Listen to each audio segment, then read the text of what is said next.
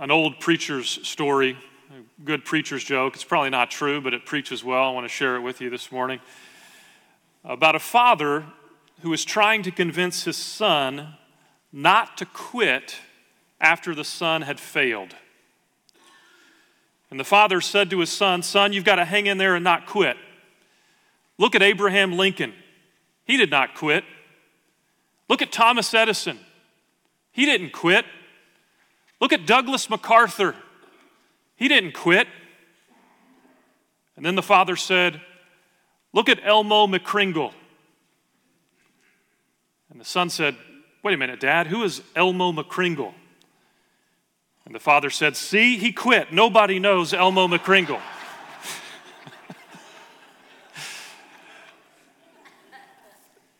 the truth is, all of us have failed at something at some point in our life, but hopefully we have the courage not to quit, especially in the Christian life.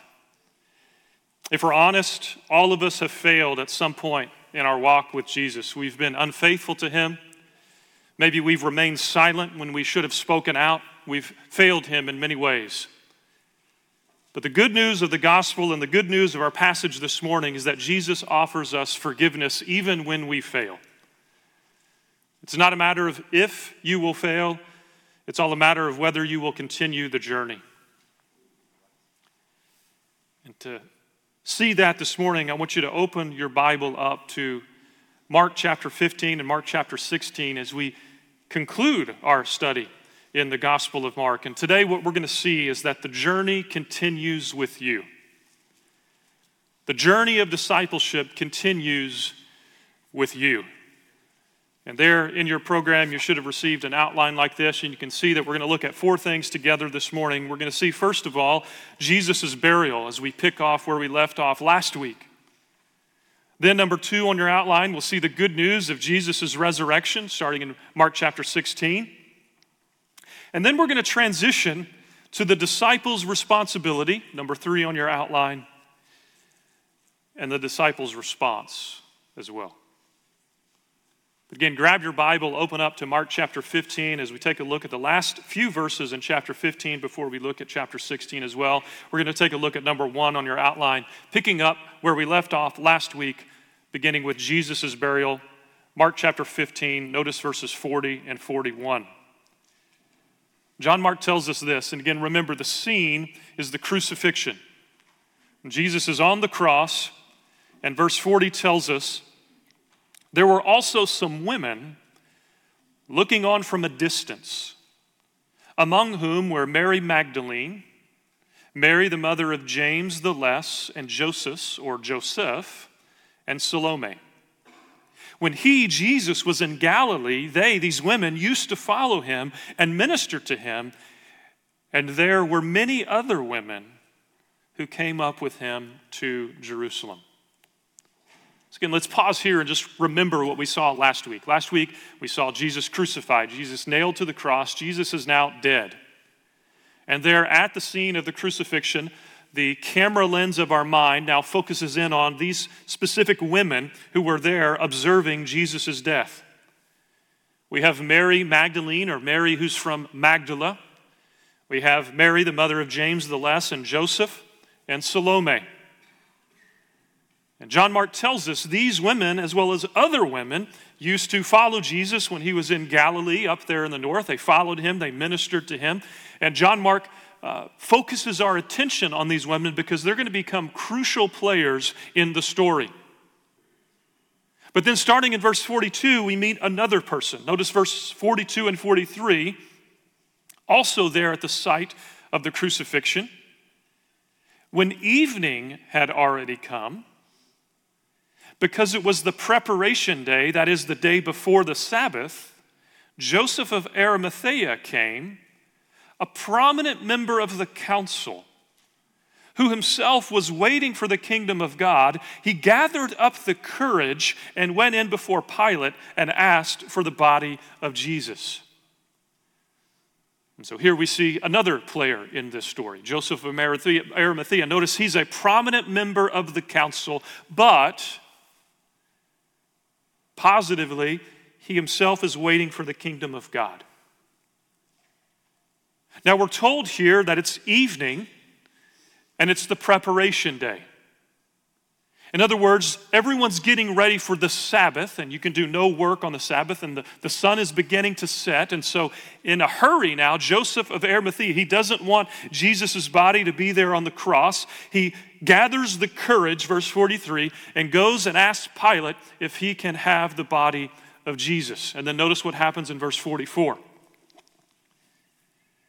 Pilate wondered if he, Jesus, was dead by this time. And summoning the centurion, the one who last week we saw proclaimed truly this was the Son of God, summoning the centurion, he questioned him as to whether he was, Jesus was already dead. And ascertaining this from the centurion, he, Pilate, granted the body to Joseph. And then notice what Joseph does. Joseph brought, bought a linen cloth, took Jesus down, wrapped him in the linen cloth, and laid him in a tomb which had been hewn out in the rock, and he rolled a stone against the entrance of the tomb. And so we see here in very clear detail that Joseph of Arimathea, he takes the body of Jesus down from the cross, he wraps it in a linen cloth, he places Jesus' body there in the tomb. And then notice as well, coming back to the women, verse 47, Mary Magdalene and Mary, the mother of Joseph, were looking on, notice the repetition of that phrase. They were looking on to see where he was laid.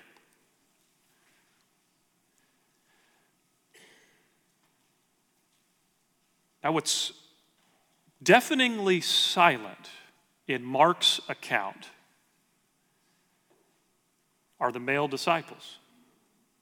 Where are they? They're nowhere mentioned. Remember, last week we saw that they ran away, they fled. They're nowhere to be seen. But because of what happens next, their journey of following Jesus will continue despite their unfaithfulness here. Let's take a look at number two on your outline the good news of Jesus' resurrection. Mark chapter 16. Let's take a look first at verses 1 through 3. When the Sabbath was over, Mary Magdalene, again, it's the women here mentioned, Mary Magdalene, and Mary, the mother of James, and Salome bought spices so they might come and anoint him. Very early on the first day of the week, they came to the tomb when the sun had risen, and they were saying to one another, Who will roll away the stone for us from the entrance of the tomb? There's a couple things I want you to notice here. Once again, the men are not mentioned. The women are Mary Magdalene, Mary the mother of James, and Salome. They're the same women we saw earlier. They now come to the tomb. They come to the tomb and they've prepared spices to anoint Jesus' body for burial, a common practice in that day to help really uh, over, um, to, to drown out the smell of a decomposing body.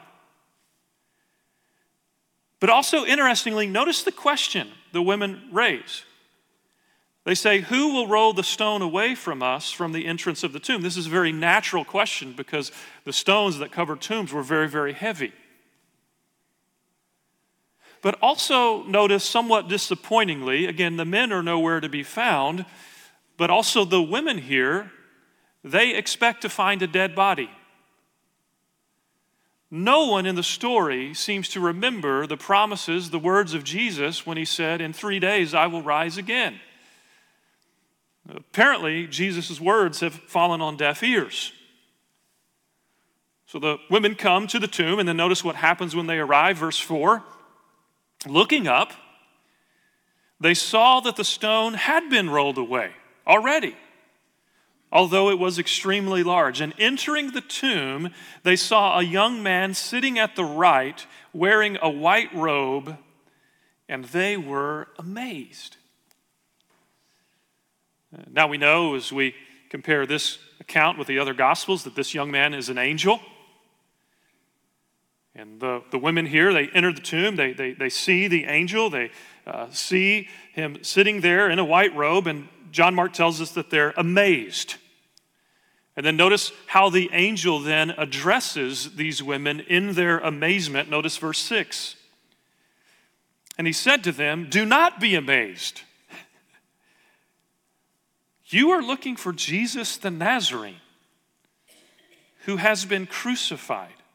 And here's why they shouldn't be amazed to not see a body. He has risen, he is not here. Behold, here is the place where they laid him. So, again, seeing the women's distress, the angel says, Don't be amazed. I think you could insert there in parentheses, not in the text, but remember what he told you? He is not here. He is alive. He is risen. Look where they laid his body. It's empty. The tomb is empty. And this, by the way, is, is the greatest angelic announcement ever given. He is not here, he is risen. And the resurrection of Jesus changes everything. Paul says, without the resurrection, we are still in our sins. But because of the resurrection, our sins are forgiven, Everything Jesus said is true. Uh, Jesus is indeed the King of Kings, of Lord of Lords. Literally, the resurrection changes everything. This message of the angel here, he is not here, he is risen, changes the course of human history forever and ever. And that message, he is not here, for he is risen, is supposed to be proclaimed to anyone and to everyone who will listen. This message comes with a responsibility. And that's what I want us to see as we take a look at number three on your outline the disciples' responsibility after hearing this message. Notice Mark chapter 16, verse 7. The angel here speaking to the women says, But go, go Tell his disciples and Peter, he is going ahead of you to Galilee. There you will see him just as he told you. There's a couple things I want you to see here. I want you to see the grace that are in these words.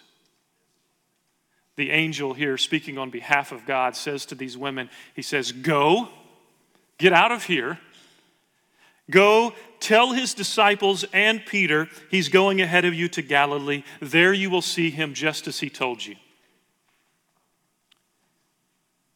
I love the words of the late Tim Keller on these, this verse. He says this He says, Consider what Jesus didn't say. He didn't say, You tell those faithless, backstabbing cowards that I might see them if they grovel. Do you see what he's saying? He says, I will see you. I am going ahead of you. I have my movement, and I want you part of my movement. Those are words of grace. Notice as well, the angel here again speaking for the Lord says to the women, Go and tell his disciples and Peter.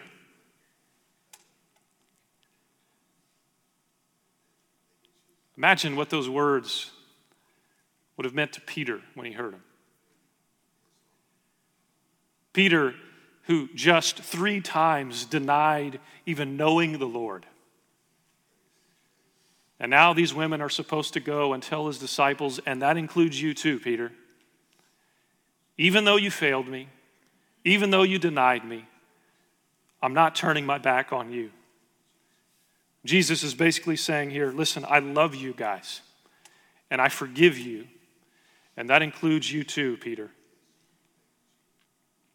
Third thing I want you to notice here is the location. He's going ahead of you to Galilee. To Galilee. Now, Galilee is significant because Galilee is where it all began. This is where these men first began to follow Jesus. This is where Jesus first called them, and he's sending them back to Galilee to a fresh start and a new beginning. This angel tells the women to go and to send this message to Jesus' disciples. They will uh, meet Jesus there just as he told you. This amazing message is supposed to be proclaimed, and the women are, are told they're given this incredible responsibility to go and share this message. But look what happens in verse 8, number 4 on your outline the response. They, the women, went out and fled from the tomb, for trembling and astonishment had gripped them, and they said nothing to anyone, for they were afraid. Isn't that amazing? Now, the Gospel of Mark, we've seen this throughout the way. One of the unique features of the Gospel of Mark, when you compare it to the other Gospels, is that, is that Mark is, tends to be very negative on the disciples. And here, we know later as we read other gospel accounts that the women do eventually tell this message and the disciples hear it and everybody gets excited. Uh, but right now, right here in verse 8, John Mark tells us that at first, initially, the women said nothing to anyone because they were afraid. And that's how the Gospel of Mark, I believe, ends. Now, kind of on a scholarly note here, if you have your Bible, there's probably starting in verse 9 a little footnote. And if you follow that footnote, it says that uh, different manuscripts of the Greek New Testament in the Gospel of Mark in different ways. There's multiple different uh, alternate endings to the Gospel of Mark, but um, some scholars, many scholars, and I agree with this view, is that the Gospel of Mark originally ended there in verse 8. This is the end of the Gospel. All of the other verses we see, verses 9 through verse 20, were laid somewhere, added somewhere else at a later time because it ends so awkwardly, right? They said nothing to anyone because they were afraid. So, why would John Mark end his gospel this way? If verse 8 is indeed the end of the Gospel of Mark, why would he end it this way? Let me read for you a couple of comments uh, from different commentators. Abraham Kuruvilla, who, was, who preached here not long ago, he says this he says, with the end of his gospel, Mark does not wish that the journey with Jesus ends at this point, but rather he wants it to begin again with his readers. That's you and me. As we commit to undertake the journey of discipleship, following Jesus, obeying Jesus, submitting to Jesus.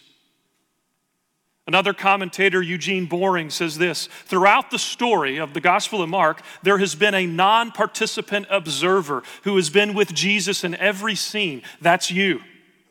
The narrator has permitted the reader, that's you, to be with Jesus the whole time from beginning to end. And now the narrator breaks off the story and leaves the readers, that's you and me, who may have thought the story was about someone else, but he leaves us now with a decision to make. And here's the decision Who will take this responsibility to share the good news of Jesus' death and resurrection? Who will be the faithful ones to stand up and say, I am going to proclaim this message?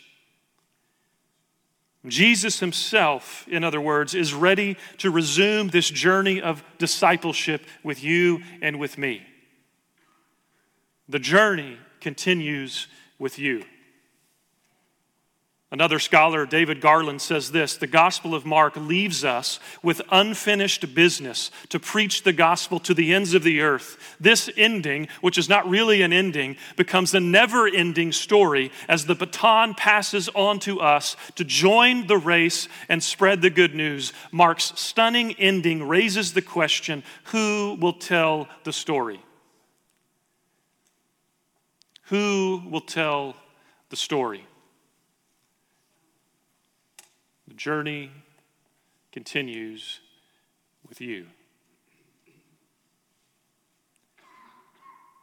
The women, again, first of all, let's not just knock on the women. The women are there but say nothing, the men are nowhere to be found. And that then raises the question in my mind well, well what about us? Why don't we, why don't I, even as a pastor, why don't I always have the courage? Why am I sometimes afraid to share this message? Why don't we share our faith?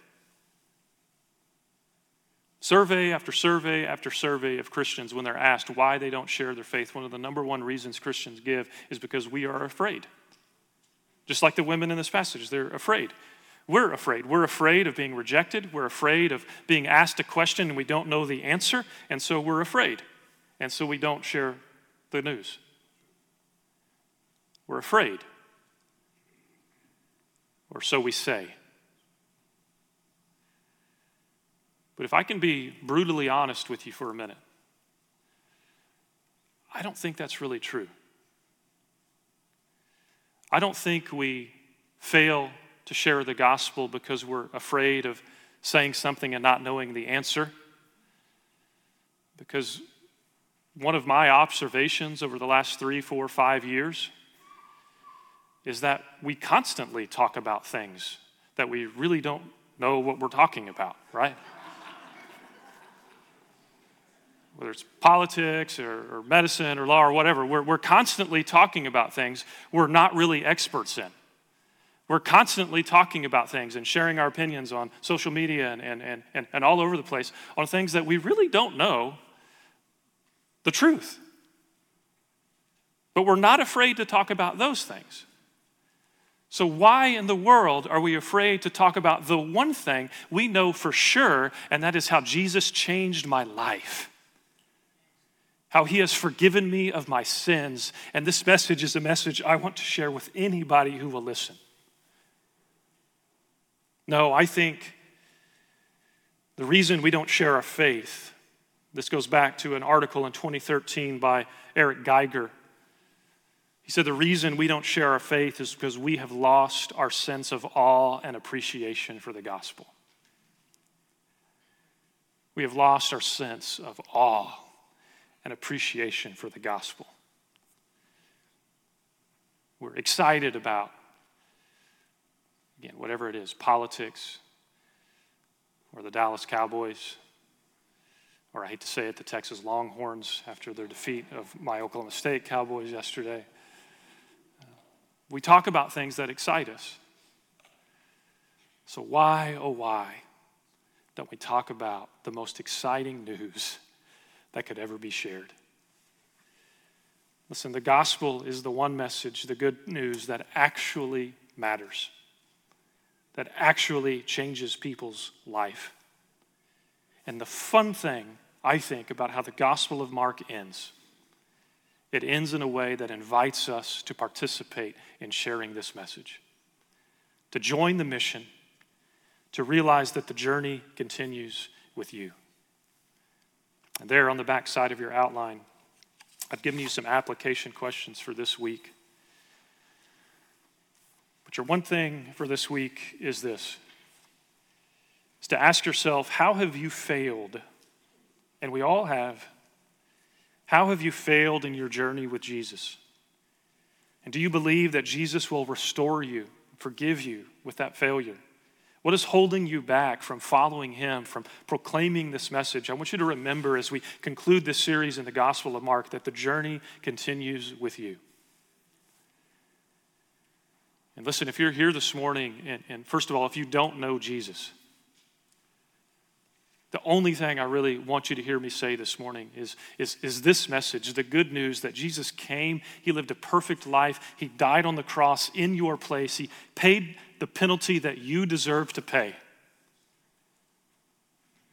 But because of his resurrection, we know for sure that that payment for sin that Jesus offered was accepted by God the Father. And now he can freely offer to you grace and forgiveness and reconciliation and redemption. You can leave here this morning in this room or watching online knowing beyond a shadow of a doubt that you are made right with a holy God.